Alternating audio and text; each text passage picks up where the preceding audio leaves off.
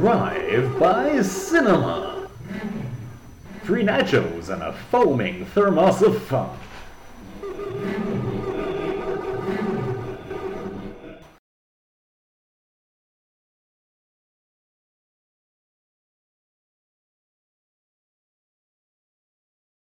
Hmm, That was 10 seconds of silence with Rick and Paul. Are we bridge, bridging it to ASMR potentially? That's very good, Richard. It was ten seconds of silence with Rick and Paul. You're much better than. Now, did you know that one in three convictions of women in this country are full television license infractions? I did not know that. One in three convictions. It's astonishing. Should it not be not a criminal offence but a civil offence? Is that not where. It's a criminal offence. Yes, It's obviously a civil offence, really, isn't it? At, at- it at- ought to be. At the Yeah. heart of it, yes. It's an outrage. Sure. Hey, Paul, uh, there's an idea. A way to prove your television works. Don't take it anywhere. No. Oh, no. Just get a small antenna and a booster box. Plug it into the back where you are. Hang it out of the window. What's a booster box? It's a small amplifier. Could I not just um, stick an antennae on my little windowsill kind of thing? Yeah, a digital one. They usually come with amplifiers in them. It's easy to boost the digital signal, right? Because the noise gets washed out anyway. Yeah. But it's, it's zeros and ones, so the noise isn't going to be. zeros and ones. The ones. Yeah, so it's, if it's if it's zero point nine two, it's one. If it's zero point zero six, it's zero. Yeah, I mean, there's quite a big Wow. distance between zero and one, isn't there? Really? That's a revelation. You're explaining the digital system to us, digital electronics, in a nutshell. So easily explained. Fuck off. So, but no, Richard, you were saying that radio is now software thingied, It's all done in software on chip. but they still receive frequencies. Yes, they do. They do receive frequencies, but it's all done in the software. The software configures the, re- the receiver. I mean, how does the, how does the, how does the receiver decide what waveband to receive anyway? I don't really understand how it does that. What in an analog radio? Yeah. it's because it's a tuned circuit, isn't it? It's res- it resonates. Oh, resonates. Yeah, I see. So the point is, I mean, the radio waves are being received all the time. It just happens to resonate with one one frequency. Yeah. Mhm. I see. That's right. And so it amplifies that frequency. But then, of course, in an analog system, you have to have circuitry that decodes either the amplitude modulated Mm. stuff or the frequency modulated stuff, which is a bit more complicated. So you'd have to have different circuitry. Whereas nowadays, with a software configured radio, you have one piece of equipment receiving the radio waves and everything else is done in software. Radio turns out to be quite complicated because if you think about it, with an FM signal, Yeah. you have a carrier wave at one frequency, but Yeah. obviously the frequency is moving, it's frequency modulated. So you have to have something that can track those frequencies. And so actually, it's a band of frequencies that you're tuning into. Is it? Depending on the kind of radio signal you're receiving, the band is wider or narrower. And so now, it, I mean, uh, my rather old car radio seems to recognise a radio station as its name channel or its name station, and will retune across the dial as I move, like from Cheshire Ah, to Lancashire. that's RDS, the radio data system that was introduced on the on the FM band. So that's a sideband data transmission that gives the radio a little bit of Meta info. information. I see. Yeah. Okay. Yeah, including alternative frequencies for. Oh, so then it will go look at those instead if it can't. That's right. itself. Yeah. So back onto TVs. What I can get is a little aerial and put It's it like a in my- rabbit ear one. Yeah. Yeah, why not? It's surely going to be about as good at an aerial that's behind the shingles. But you, does it come with an amplifier? You're saying Yeah, those little uh, like, windowsill aerials usually come what an called? amplifier. I don't know. Just look for a portable digital antenna or something in your Amazon search. But it has like a traditional aerial socket at the back, Yeah. Yeah. Oh, yeah. just a signals digital. It's just. I see. Okay, I'll do that.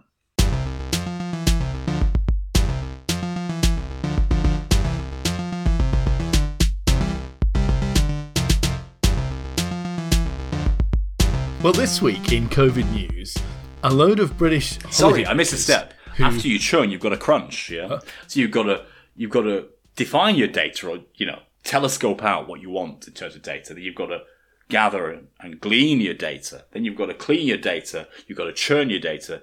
Uh, you've got to crunch your data, and then you've got to project your data back to to whatever audience, assuming you know what your audience is. So, so yeah, it's a huge undertaking, isn't it? Really. Aside from the nan- nanotechnology, It is. small little little Bill Aside Gates technology that doesn't exist. And, you know, what if Bill and Melinda decide to inject both their versions in our bloodstreams? You know, and they're currently getting divorced. I mean, this is it's just it's. You're assuming. See, this is the assumption by the 5G network people is, or the anti 5G network people is, it's only there's only one little Bill, one kind of Bill Gates swimming there among us, whereas it could be a Bill and a Melinda. Big assumption. Yeah. Yeah. Richard, I stopped you saying what you were going to say. Very good, by the way, for having a dictionary on your bookshelf. Do people still use paper dictionaries? Is that a thing that happens? Uh, no. When was the last time you pulled that out and looked up? Well, as I've only put it there about two weeks ago. That I see. Last time. You've had no need yet. haven't had any- Because you're so erudite, it would probably be unnecessary. You'd be telling the dictionary what to say, wouldn't you? Mostly. Have I, Mostly. have I done something to annoy you today, Richard? Paul, I'm, I'm t- calling you erudite. I don't know. I, I, I sense there's a small amount of insincerity in what you're saying. But is that me being the victim again? Let's get back to Scandinavia. In Sweden, they have the sauna, don't they, as a cultural event, a thing. You know, in the same way that we would have a cup of tea and a sit down and a biscuit. In Sweden, the bonding experience is to go to the sauna, isn't it? It's very common to do that. And I presume you traditionally do that naked. And I presume it's a great leveler. You know, you go there with your boss or your great uncle or whatever, and you're all naked in the sauna together, aren't you? Yeah, but that's exactly See, the kind of response yes, you don't have. Exactly, You, know. you I'm, I'm You don't need to be woohooing. It's just normal for them. It is normal. So you'd be an embarrassment in Sweden, woohooing every every damn sauna, every business meeting. you'd be. What was that movie we, we watched about the, the British uh, sound editor that went to work in Italy? Berberian Sound I'm, Studio. I'm suddenly feeling very, very cuckolded and, and somewhat shamed by my own provincial naivety. But I shall, I shall soldier on nonetheless, Richard. You, you, you have rightly, rightly taken your saber and eviscerated, eviscerated my, my, my parochial ignorance. Thank you very much. You seem intimidated by my saber. I'm just saying, you've answered most questions about this Scandinavian film, but you haven't answered my fun, my, my, my, my most basic question, Richard, which Yes. is why is the first B in ABBA backwards? You Is see, there an answer? I don't know, question? but it's, it's unfathomable, isn't it? Really, it's just graphic design, maybe. but the first A isn't upside down, is it? No, but A is Symmetrical. laterally reflected anyway, isn't it? You could you you could It might be backwards. if you put a you're saying, mirror- yes. if you put a mirror Could on be. ABBA, it, would read ABBA in the mirror, wouldn't it? only if the B first B was backward. It is backwards, exactly. So the first day is backwards, is what you're saying, potentially. Is it representing the the, the feminine figure of the two women? The two guys are the A's on the Ah. outside, and they're back to back or something in Wow. the middle. Is that what's going on with Brilliant, ABBA? Richard. Did you ever think about working in advertising? I could always change career, couldn't I? like madmen. Um, yes, that's what they call me.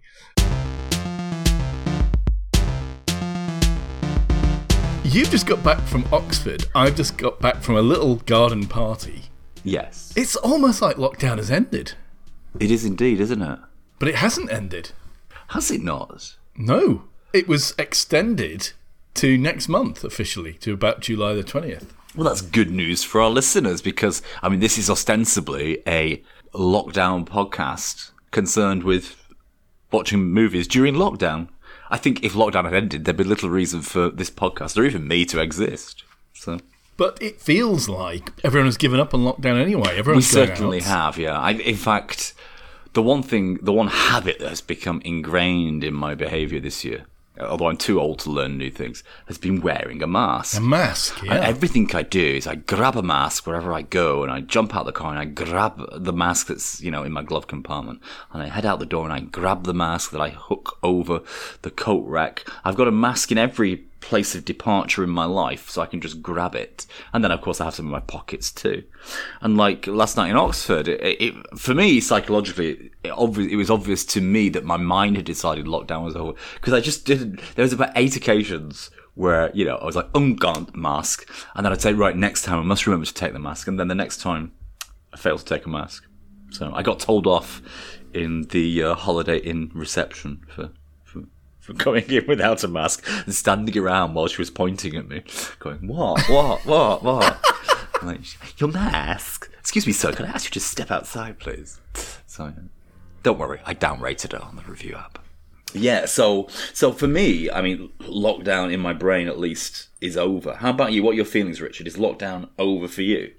Well, they're just about to invite loads of people to come and see the finals of the Euros, aren't they? The football uh, final is it going to be in Wembley? They're going to let a load of people in.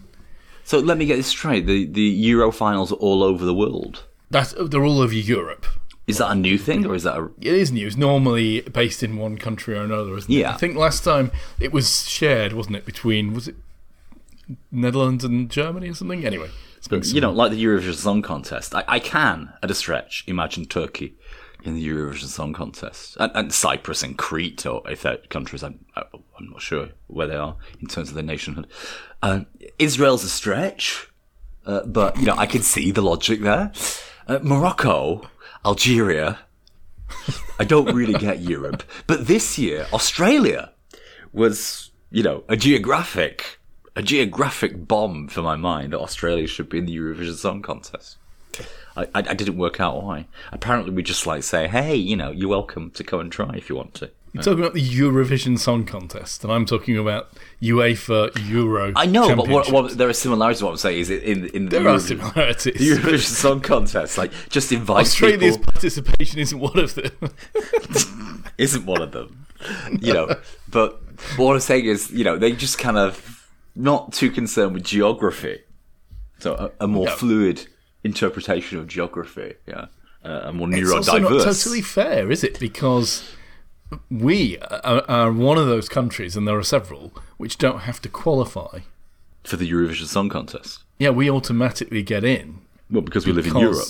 No, certain countries have to qualify, and other countries automatically get in because they were part of the television syndicate that invented it as a an, ev- as event television. Oh, I see. I see. That that makes sense, really, in a commercial way. yes, But what I'm saying is, for, for the more neurodiverse among us, you know, uh, the interpretation of geography, what some people might call incorrect, is what we might call fluid. You know, and in the same way, the European football competition thing has become more fluid in where it decides one country is.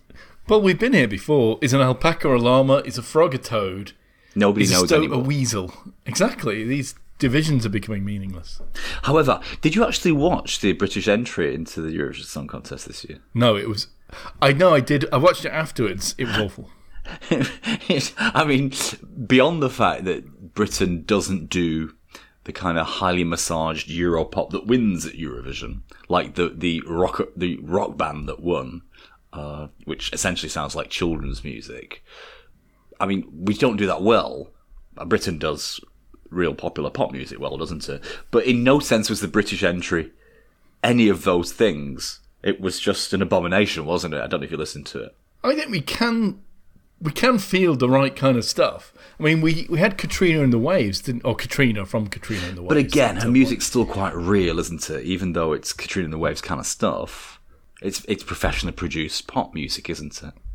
The problem with the Eurovision Song Contest, particularly, Britain has quite a strong music industry, Yes, precisely. and we export our you know our, our music globally. Consequently, it doesn't look good on the CV of anyone, any serious artist, to appear on the Eurovision Song Contest, unless they could guarantee that they won, I suppose, which they couldn't, because there's a lot of political voting going on anyway. Uh, always has been. That's not new. But uh, certainly, you'd be crazy to put your career on the line for it, wouldn't you? It's like saying, "Hey, you know, I should work at Prada because when I was in Canadian high school, we did a we did a fashion catwalk where we all wore clothes and lip synced a song at the same time down a catwalk, kind of thing, isn't it?" Uh, I've got to say, I don't there? even know who won this year's Eurovision. Do you, do you know who won? It was the Italians, I think, with a okay. with a faux metal, faux rock kind of pop song. And who's going to win the Euros? Well, you're saying the final is in Wembley? I think that's right. Yeah, just before lockdown ends. I say, oh, nice choice. that requires me to know who is still in the competition, and I don't. Everybody is still in. Oh, think we've we played still three in the games. first round, right? Two games, yes. Uh, I mean, well, it's not going to be England, is it? No. I think Germany looked quite tasty actually after their performance against Portugal. Okay, you heard it from uh, you heard it from Dorothy, Germany. I think about Dorothy. She's got these amazing like uh, shoes that seem to be made of acrylic. Like they've got little stars inside the surface. That's seems a bit anachronistic, doesn't it, for 1930s wherever they filmed? Hmm. Well, look at them again.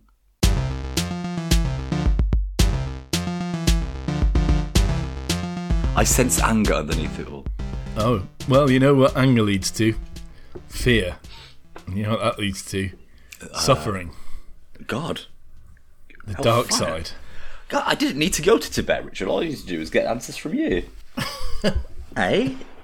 You're like the Whole of the Moon song. You- Oh, which unlocks uh, the memories of a, a young man who lost his memories in a car crash.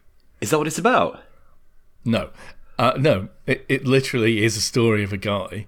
No, no, I mean there is a guy who had a car accident at 19, and when he was 30, he heard the whole of the moon, Whoa, and it got his unlocked memory his memories. Yeah. Or many of them, anyway. Some of them. But that's what happens when you get your head run over by a car. Yeah, unpleasant. Skull cracking me bad. Okay, let's get down to it, boppers. We Okay, sorry. like the we all ignored your joke uh, a few episodes back About about uh, me and Jacob about uh, you know the spaceship invasion. No, the alien invasion. And why they parked in the countryside, and you were saying well, it's really difficult. To, it's really difficult to get parking permits in the city. It was really funny, but we were so involved in our own thoughts we didn't hear you.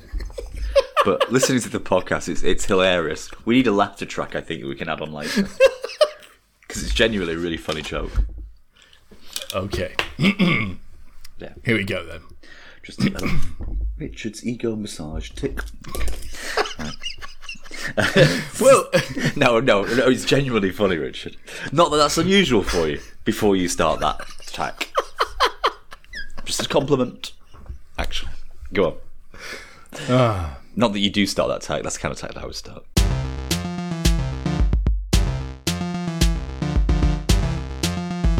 Where and how and why did you learn that skill? Do you ever write the alphabet when you're bored? Oh yeah, of course, yeah. It's like that. I, I've had a lonely life, Richard. But apart from my lonely life, I read it in a book. Do you remember, do you remember a book called The Whiz Kids Handbook? I, do you mean like the handbook for boys? Yeah, similar. Yeah. Encyclopedia. I had an encyclopedia for boys. I had a handbook for boys. Those kind of things. Yeah. yeah, no, I think this was a bit more kind of hip and with it, rather than like Rather than a library stuff. throwout. Yeah, My, my childhood was full of books that were otherwise known as library throwouts. I didn't realise that little red circle where the ISBN number was was to cover the fact it had a library, you know, Dewey Decimal Identification number on on the on the spine of the hardbacks. Uh, and I didn't really realise that 15 pence in the top right hand corner of the f- preface was the normal price to pay for a book for a long, long time, actually. But amazing. Well, the Whiz you know. Kids handbooks were the kind of thing that advised kids to carry like a little bit of string in your pocket because it would always come in handy. But one of them, I'm sure, had a chapter on memorizing the alphabet backwards just by phonetically, just phonetically like a rhyme, which is really how you learn it forwards as well, isn't it? It is, yeah. So I used to know how to do it, but I can't do it anything like as impressively as you. Well done. But there are several stages to learning, aren't there? At Any kind of technical or what we might call confined or bounded level. It, can be a very intellectual thing, but some knowledge is bounded. Like mathematics, we could say is bound in knowledge. You know, even though it's very sophisticated, uh, it, it it can be described almost completely. And so this kind of what we call technical intellectual understanding has four levels, doesn't it? Which is you know understand. Well, orientation towards understanding, understanding, uh, fluency, and mastery. Would that be right? Well, I think it was Malcolm Gladwell who would have said that 10,000 hours is what you need to learn the alphabet backwards. as well as you do it, anyway. So I, I think I'm at the fluency stage. China, uh, China, Paul. In China, they don't have an alphabet. But in China, they do have sonic booms. I mean, sonic booms were reported in Cuba, first of all, for the uh, American workers in their consulate there. And they would have insufferable headaches and these splitting sounds just roaring through their heads, almost like they were in a microwave kind of thing. And there was concern that this was some sort of, you know, homeland security action on the behalf of some sort of Cuban intelligence agency. Uh, but it was investigated by the Americans and nothing came of it. But about two years later in China, in the Guangzhou embassy, the same thing happened. You know, embassy staff started going crazy, uh, reporting sudden, weird, unbelievable sounds in their head. You know, also particularly the sound of dropping marbles on, on hard floors, just constantly all over the t- all, all the time. You know, and again, the Americans were concerned that the the the Chinese were using some sort of sonic boom weaponry uh, against their embassy staff. But again, the investigation came to nothing. I thought they concluded that there was beaming like microwaves at people's heads. Yeah, beaming microwaves, which is a terrible thing to do, you know, frying people's brains. Of course, I think your brain would start producing really weird sounds if it was frying, you know. I don't know. Uh, It's not clear to me how that would work. I mean, after all, if you're exposed to microwaves, what would happen is you'd just get hot, wouldn't you? I mean, if it was a focused beam, you'd get very hot and you'd move away. Does your brain have feelings, though? No, your brain doesn't, but your No. scalp does, and it would go through your scalp, make it a hot spot, wouldn't it? Would be exciting the moisture in your skin. But you're right, I don't think the brain has nerves. But if your brain doesn't have nerves, how do you get headaches? That doesn't make any sense. But they do Well, you do certainly can't feel your brain pressing against your skull, but I'm not sure where that. It must have some sort of nerve endings, but I don't know where they are. when they do operations, uh, you know, when they're doing brain tumor operations, they're trying to remove a bit of brain matter, aren't they? And they have to be careful they don't get anything important the patient might need. So they they keep you conscious, don't they? And then they'll zap an area and ask, you know, if you can still remember your name or still play the uh, violin or whatever. Whoa. And if, you know, if everything is okay, they'll they can slice that bit out. Or while you're awake. But yeah, I mean, so I mean, I have more chilling stories to tell. In Vietnam, I had a friend die. Oh, he was he was an English guy, and I mean, apocryphally, I, mean, I can't say this is actually what happened, but as we understand it, uh, he was dating the bar owner's girlfriend. The bar owner didn't like it, and the bar owner just put methanol in his beer one night, and he died. What from one beer? Yeah, it doesn't take a lot. I mean, I think five God. mils would do it. Yeah, yeah. So that was that. Life is cheap in some countries. Don't be, don't make people angry in those countries because they literally can just yeah bump you off, and the resources are not there to find out who did it or that kind of thing. So Well, uh, Bangkok is where Charles Sobhraj did a lot of his killing, isn't it? who's that? He's a famous serial killer, and his MO was kind of luring tourists to his pad in. Sure, yeah. I'm not saying it's locals or foreigners. I'm just saying those countries, wherever you're from, it's often quite easy to get away with crimes. Uh, so yeah, I agree. So he was. He, where was he from? From Oh, he's got North European. confusing heritage. Uh, I think he's. I think he's got. He's got Asian heritage certainly, but I think his. Uh, I think his father was Indian and his mother was from. Not not sure, not sure, but As Theresa May would say, citizen of nowhere. yeah, no, very he is Citizen of so. nowhere, get on that bus back. and he had an amazing ability to escape. Uh, he once escaped from a prison cell in India by pretending he had appendicitis. What's his name? Charles? Charles Sobhraj. Wow.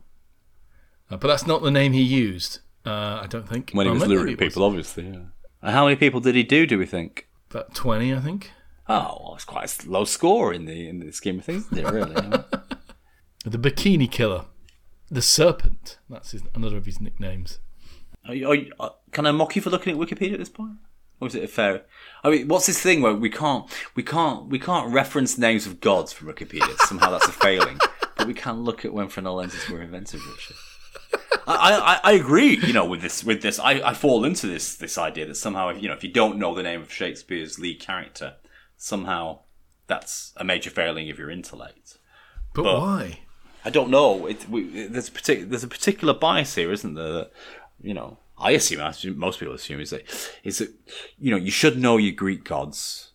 Although, why not just look up the name of them? I mean, you know, and you should know your Shakespearean characters, but you don't really need to know Newton's laws of motion. I don't think it is science versus arts. I don't think it is C.P. Snow's two cultures kind of thing. It's something different that's going on. But Richard, how's that giving you time to find your answer? Is what I'm saying. You know the uh, "They Might Be Giants" song "Birdhouse in Your Soul." Hmm. Is that about lighthouses or something? What's that about? I think so. Yeah. Yeah. Oh god, it's another Wikipedia lookup, isn't it?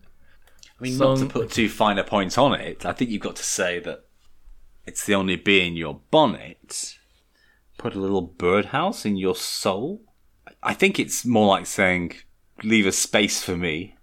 My slightly stalkery ways. I always found that, that the people in that, that that song quite disturbing in their insistence that somebody shouldn't let go of them, shouldn't shouldn't forget them.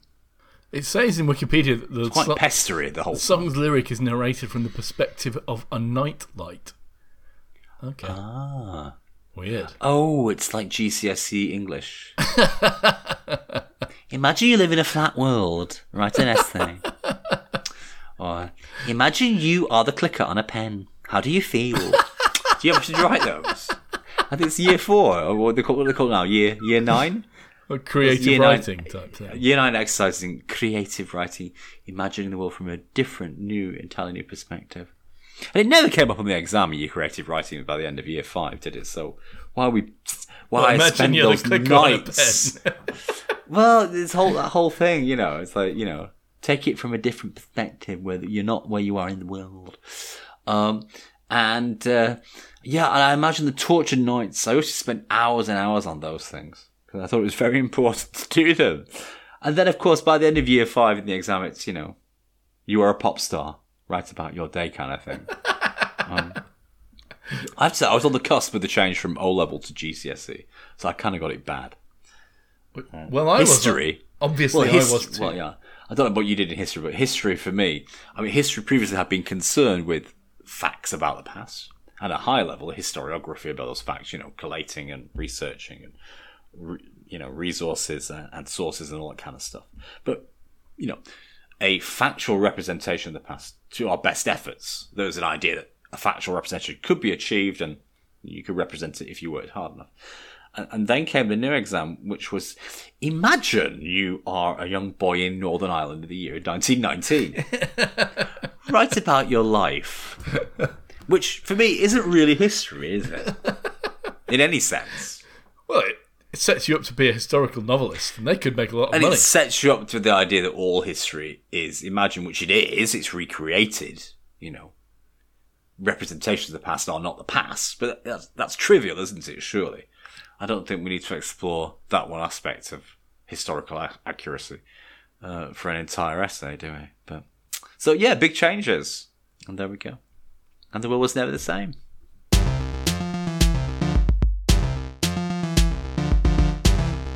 Name, wouldn't you? They have They do have special names. It's mostly female sport, uh, and they tend to.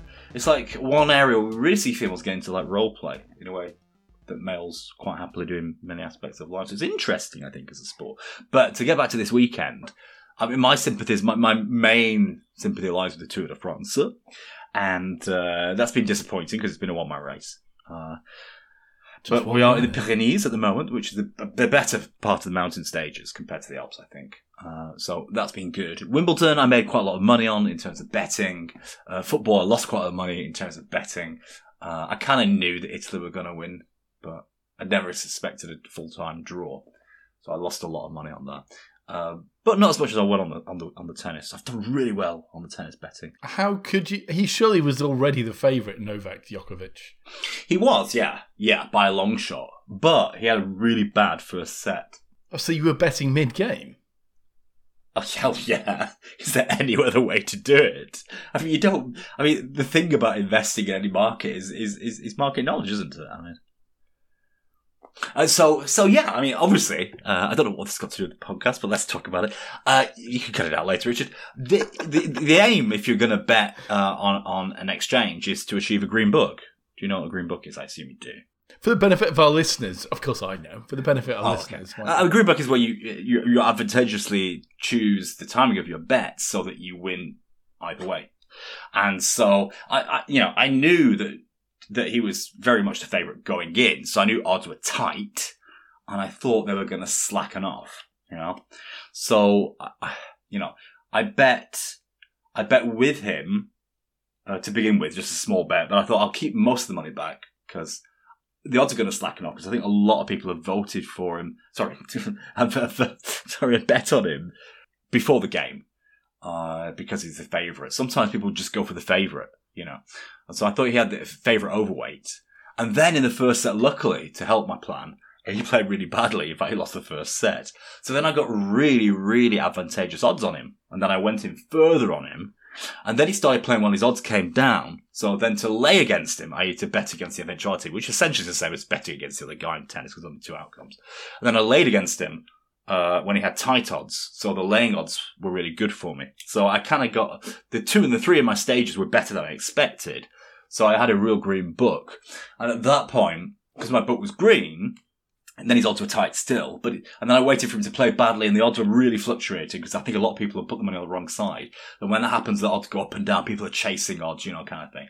So I knew the odds were going to go up again if he just played a bad couple of games, which he did in the I think it was the end of the fourth or toward the middle of the fourth, and he played really badly. And then his odds went right up again. And then I thought, well, let me shovel, get the shovel on, put the rest onto the roulette table. He's going to win this, you know.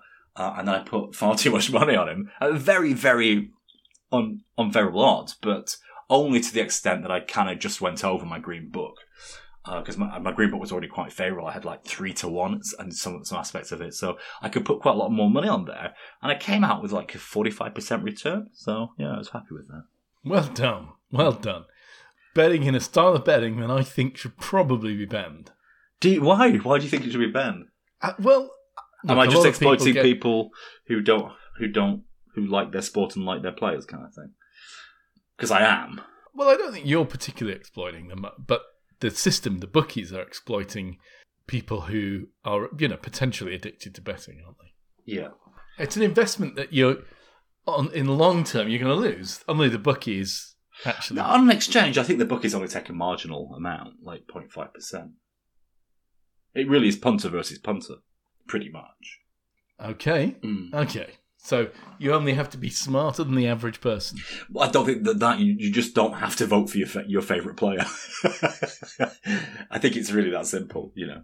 Uh, if you don't do that, then you're going to be watching the market and, and making more dispassionate decisions, aren't you? And I don't. I think you just have to be averagely market informed and not. So are you betting on the. Tour de France as well? Oh, I wouldn't dare.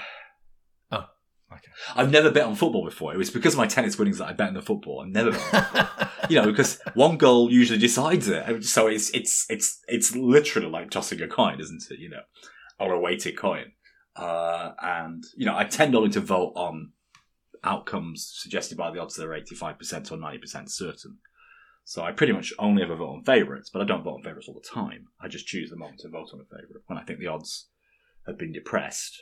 Have you seen the statistical analysis of the Premier League, in which they uh, the conclusion was that only the top two, maybe three slots Will ever win? No, only the top two or three slots are sort of statistically significant. You know, all of the other positions are basically random. Yeah, they're just random. I mean, it's because it's Yeah. such a low scoring game, isn't it? I don't think you could say the same for American football. Pretty I- something similar, but if you look at the the granularity of the scoring, you know, uh, with football, is you know one 0 two 0 one all. I mean, one event changes the result so much, doesn't it? Whereas in American football, you typically get seven to ten scoring opportunities per side per game.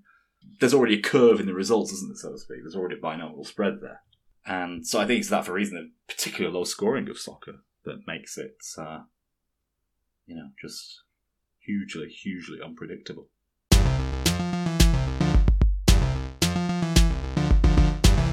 What a day. Sorry, can I just say, I just love Harvey. Do you know Harvey?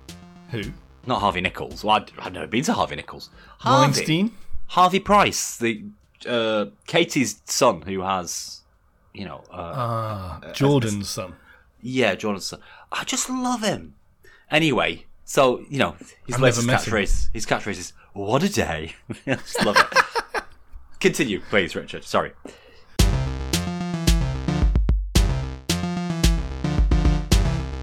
I see. The timing's different. Yeah, I realised if I brought the non-creaky chair into the living room, I could sit on the non-creaky chair in the living room. Yeah, lockdown stopped my brain working for a long time. I think. Oh yeah. Are you an introvert or an extrovert, Richard?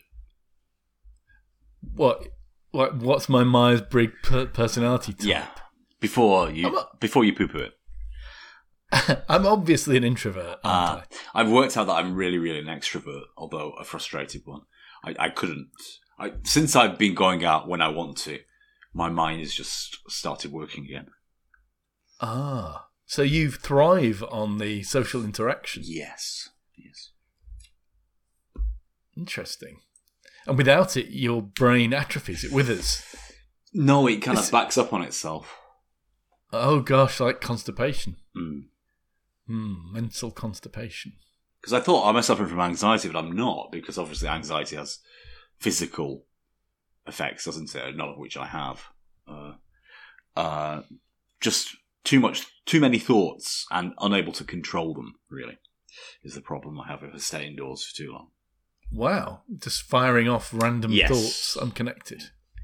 Well, just uh, like I can still function, but it's like I'm galloping rather than I can't take things at a normal speed. I can't settle down unless I've done two or three hours of unconstrained physical activity every day. Really. Hence the tennis. yes. Oh God! Don't get me started on that. Have you been doing that this weekend? Paul, surely too hot for running around. Well, because my uh, my tennis rebounder arrived today, I did take it down the park and I did have a quick go with this with this Sombra Solaire on. What's it called? Ambra Solaire. Umbra Put the, Ambra, Solar. put the Oh, SFP we- SFP thirty on. And uh, I did knock it around. What was good is because the lawn there is very uneven. Uh, It's a very nice park. However, the lawn is very uneven, so I got I got good at interpreting the bounce kind of thing. Ah, I Which is another way to say I missed lots of balls. So when you well, when So, I Richard, asked, uh, what would you be your ball game of choice then, if if if, if not tennis? well, I'm not. I can't really do ball games, can I?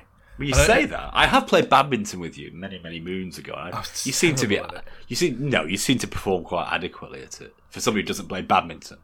It's So- certainly a slower game, isn't it? Badminton. I can kind of cope with that. It'd probably have to be golf, wouldn't it? Where the ball is stationary, and so you know it's easier to hit it, isn't it? At that point, I can't do tennis. Tennis, I, I just cannot hit the ball. I can't do it. And as we age, golf is a problem because you can't really you can't really take your Zimmer frame out to wobble around the court, can you? Or wobble around the course. So Well, plenty of people older than us play golf. It's an old man's game, isn't it? is it? Like fishing. Oh, is it, uh, wait, it became fashionable again, but has it become old old again? No, I mean, I, listen, I wouldn't take up golf because, if nothing else, it's a criminal misuse of land, isn't it? Absolutely, yeah. It's a green desert, isn't it? Worse than a green desert.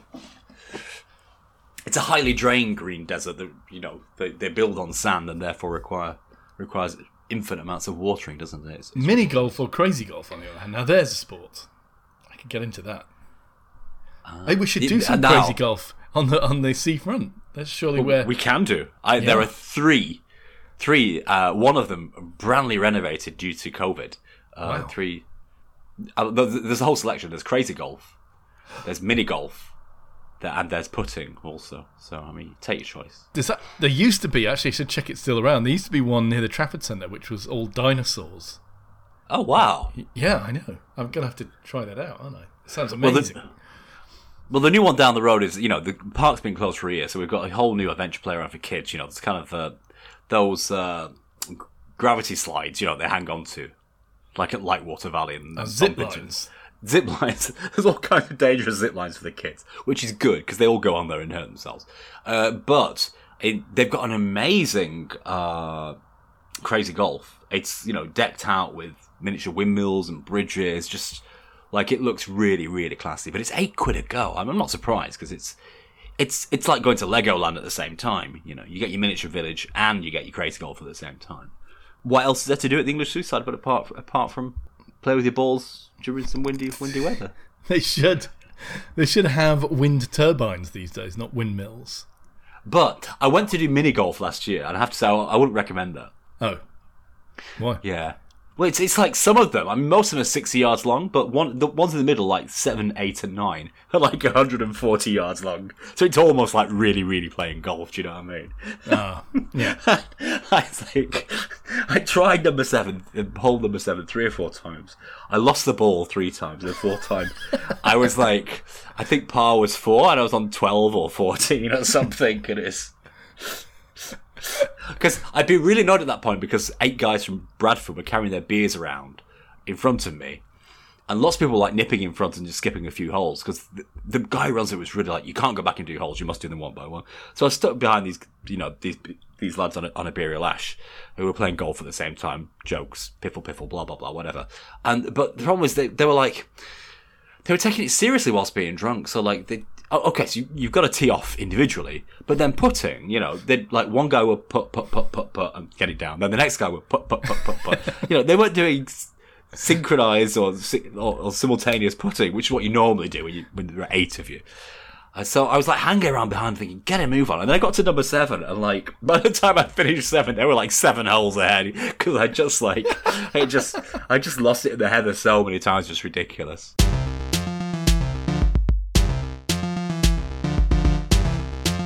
We touched very briefly on Wizard of Earthsea uh, last week, and I said some Yes, you did. I said some things about it, which are all completely wrong.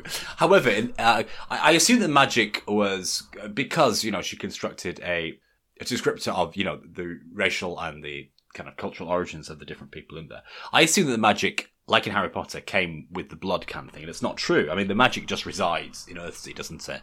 And the dragons can commune with it, and on the only way humans can access it is by the naming, the true naming of name, isn't it? uh, by naming an object of its real name, they can invoke and actualize the magic in it.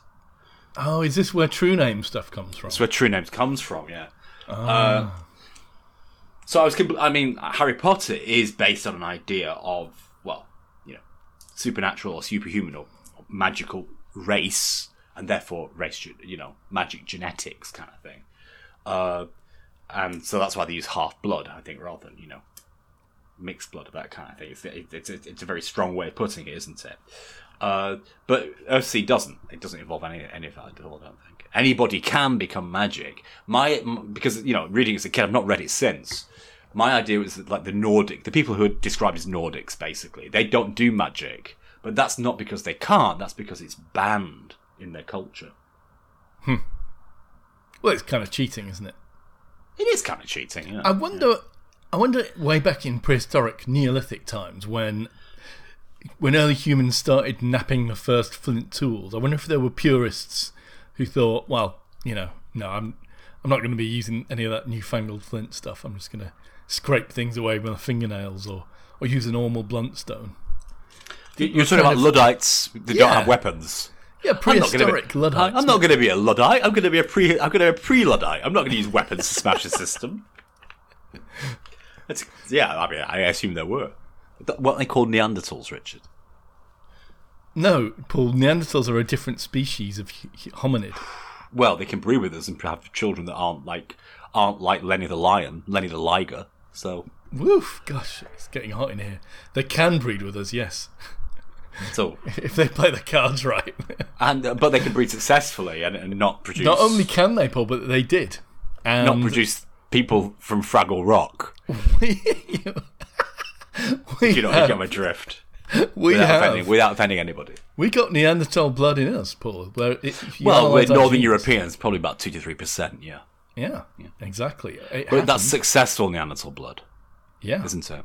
So, just because you know we have, I, I, just because we've inherited some very successful traits of those Neanderthals that were chosen to make with us in the program, that uh, you know, I mean, I, I got my DNA results through the other week actually, so it's interesting. Oh my god! Does it tell you how much DNA, uh, Neanderthal DNA? you've Just how, just how much DNA I'm missing. well, I did it for the health thing, yeah, but I did it with the Mormons, you know, Ancestry, Ancestry.com, me, whatever it's called, and uh, they cancelled their health report in January 2021, and I wasn't aware of that. When I bought, I bought the, you know, I bought it as a self Christmas present in December 2020. They cancelled what I wanted from it. I, I didn't activate until you know a month ago because I said I'm not going to activate it until I finished some work, some work at work that I need to motivate myself to do. Yeah, it's got to that stage of my work. But anyway, so so I didn't activate until last month, and, and then the health report, which what I wanted, your you know your sus- susceptibility or likely susceptibility to various inherited genetic disorders and traits and diseases, they just don't do. So I feel a bit cheated really because of that. So all I've got now is that useless thing that I knew anyway, which is where my ancestors are from. Ah. Well, But it has opened a key on my on my on the, ancestry itself.com site, which is I now can confirm that my family tree is correct because other people who are related to the people high up in the tree, which is a lot of people if you imagine, you know, like my third grandmother removed aunt, they've got offspring, some of whom have had the ancestry DNA test, and it looks like I've got my tree entirely right because it says, you know, you share 13 strands out of 54,000 on this on the 1% of the DNA they do test. Uh, you're likely to be eighth cousins removed. Oh, by the way, you are eighth cousins removed. Do you see what I mean? And so it confirms it confirms that the tree's pretty much right. Uh, and therefore that there aren't any bastard relations or, or, or, you know, no bastardization occurred in my tree, which is somewhat unbelievable, I think. But there we go. And you've given all your information to the Mormons, who are To the busily, Mormons, yeah. busily. See if I'm Jesus or not, yeah. Well, what they'll be doing is baptizing you and your. I and just any, confirm I'm a very naughty boy, okay? they'll be baptizing any of your dead relatives, won't they? Like Fury. That's what they do with that information. But what was shocking is I'm 37% Scottish, which I hadn't really envisaged. Ah, it's the Harkonnen in you, isn't it? Uh, also, I digged out some old photos of me from 19, well, the late 90s, Richard, and I can categorically state that I have never ever had ginger hair. this is they're not sepia tinted. I've got, I've, I've, I've got the negatives too.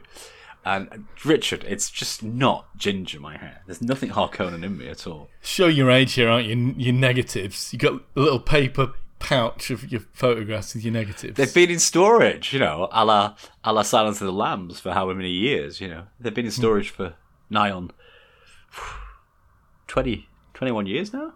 So I've got my hands on some storage photographs as well. I may have to. We may have to swap them. See what happens.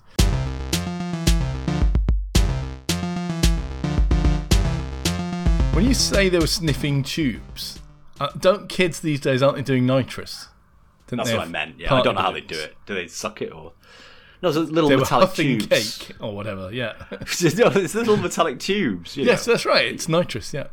Is it nitrous? I don't know what it is. Whatever they're doing these days. And you you put it in a balloon typically, don't you? And then Oh, and then get the, the end of the balloon and I don't know. I don't know how you do it. I'm all I all I know is I find those empty gas canisters all over the road, everywhere. Ah. Is that what you heard on GB News? Also, Richard, is that, is that your own? Is that your own evidence? GB News was Fake re- news. reported to have zero viewers the other day. Well, do you know why? Why? It's awful. It was boycotted. No, it was boycotted, by boycotted. its own yeah, that's right. Because they Because one of them took the knee. yeah yeah. No, because one of them took the knee, and like they all, all the viewers boycotted it. I've I, like I've watched a couple of times, and I have to say it's just one. The graphics are terrible. Uh, Two, the bloopers are you know well they're, they're every two or three minutes, but uh, yeah, I, I don't really see uh, what the attraction would be. I, I read a description of a comical event that happened on GB News where ex BBC presenter Simon McCoy was trying to present a piece where they was showing cute pictures of cats that the viewers had sent in, but they didn't have the ability to put pictures on screen for the viewers, so he had to resort to describing them. Which is pure Alan Partridge, and again, I'm going to ask you if you've bothered to see uh, this time the the new Alan Partridge series. Well, you, no. you should do because if you enjoy looking at GB News and seeing how bad it is, you'll love ha- what they do with uh, with Alan in this time. It's great.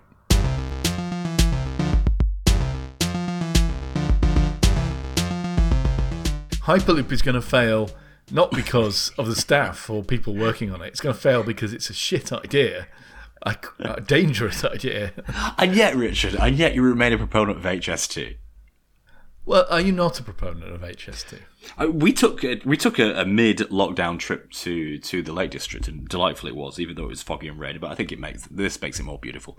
And uh, we took a trip on Steam train. yeah, a, a, a, a fossilized steam train. I don't know what you would call it. A, a A museum piece. heritage, yes, a heritage steam Heritage train. railway line, yes. And I was sitting backwards as we went forwards. And I, I just think HS2 is the same thing, you know, it's sitting backwards going into the future. Isn't it? I mean, it's it's just so outdated. It's 45, 50 year old technology. It's the French TGV, isn't it? Right. That's that's all it is, Richard. I mean, are you saying it's something more than that? what should we be building then, if not HS2? Well, can I can I run to the hills with my argument and, and, and not to support my the argument coming with a broad analogy, just to go to a broad analogy that doesn't support the argument coming. Uh, think about school teachers. I mean, school Okay. teachers, school mams, you know, or the school mistress started when in the UK and US? 1820, 1830. Uh, you know, town halls in America or churches in the UK or whatever communal bodies decided to open schoolhouses, not not for the rich, but for the middle classes and increasingly the poor also. A stern woman in a tight bodice with a cane. And a darn good thing we did, you know, and slates and chalk, you know, the children copying the, the alphabet. But I mean, the point is, education at that point pivoted, didn't it? It pivoted, like, disrupted itself uh, in in modern terms. In, before that, you know, education had been with your with your father and mother and was an apprenticeship in typically the farm. You know, for ordinary people, was learning how to do things on the farm, and education became learning how to write and learning how to do sums, and then some other things too, needlework or, or woodwork or whatever. It probably didn't extend, extend to those in the first schoolhouses, did it? But the point was, education did not try to replicate what had come before it in, in terms of education. Sure. It, yes. it, It, it just a, it's, it did something completely different, a paradigm shift. a paradigm shift. Uh, and that's what I'm saying. I, I, I'm not I'm not suggesting that we need anything. Sorry for the broad analogy, but I, we shouldn't be looking at moving people in metal bodies. Would be my suggestion around the, around the country or around the world, whether they're on water, on land, or in the air. I mean, VR, AR Okay. Okay. would be the new transport for me. Well, I'm agree. I agree with you on that point, but the railway system we've got is already over capacity, and the passenger numbers are increasing, right? Yeah, And it's not just about passengers, is it? It's also about freight. But can we not think of a solution where road freight and rail freight were interchangeable, i.e., slottable? Can we not think of a situation where the pods, the last mile pods, the little sort of Heathrow taxi things, little pods that you get in at Heathrow, could become scalable into the slottable units that go on freight? Can we not think of a solution that would work on road and on rail, is slottable and scalable and possibly snackable too. You know, edible edible transport would be a nice thing. You're talking about the container here, aren't you? I think they've already invented this. But I'm saying, can we not engineer a solution whereby what we're travelling can work on road or on rail for people and for freight. And I think we can. Can we not just tre- tetra pack a solution, a slottable, scalable solution? It's sounding dangerously like an Elon Musk idea, isn't it? But look, maybe you're right. But but if we're going to build, if you're going to try and give people transport options, Yeah. and trains are going to be one of them, you'd think, then you need to build a new railway line, don't you? Don't you? Well, and a particularly slow one. A heritage railway line from 1970. We already have a heritage railway line from 1970. If to, if we want to put it in a museum. Well, so what what technology would you propose that we build? Well, I would. I would- I would insist that people don't use transport and only use A- AR and VR to, or I'd incentivize them using AR and VR to do to do their traveling. True. I suppose for the price of HST, you could buy people a lot of VR headsets. Yeah. Fair enough. Don't Sorry. I've just remembered. I, I had four things to say about future transport. It needs to be slottable, scalable, stackable, as well as snackable. Anyway, what does snackable mean? edible. You know, like like the witch's house in Hansel and Gretel. I, I think Okay, I'm glad you Edible- wrote, glad edible you transport that down. would be would be useful.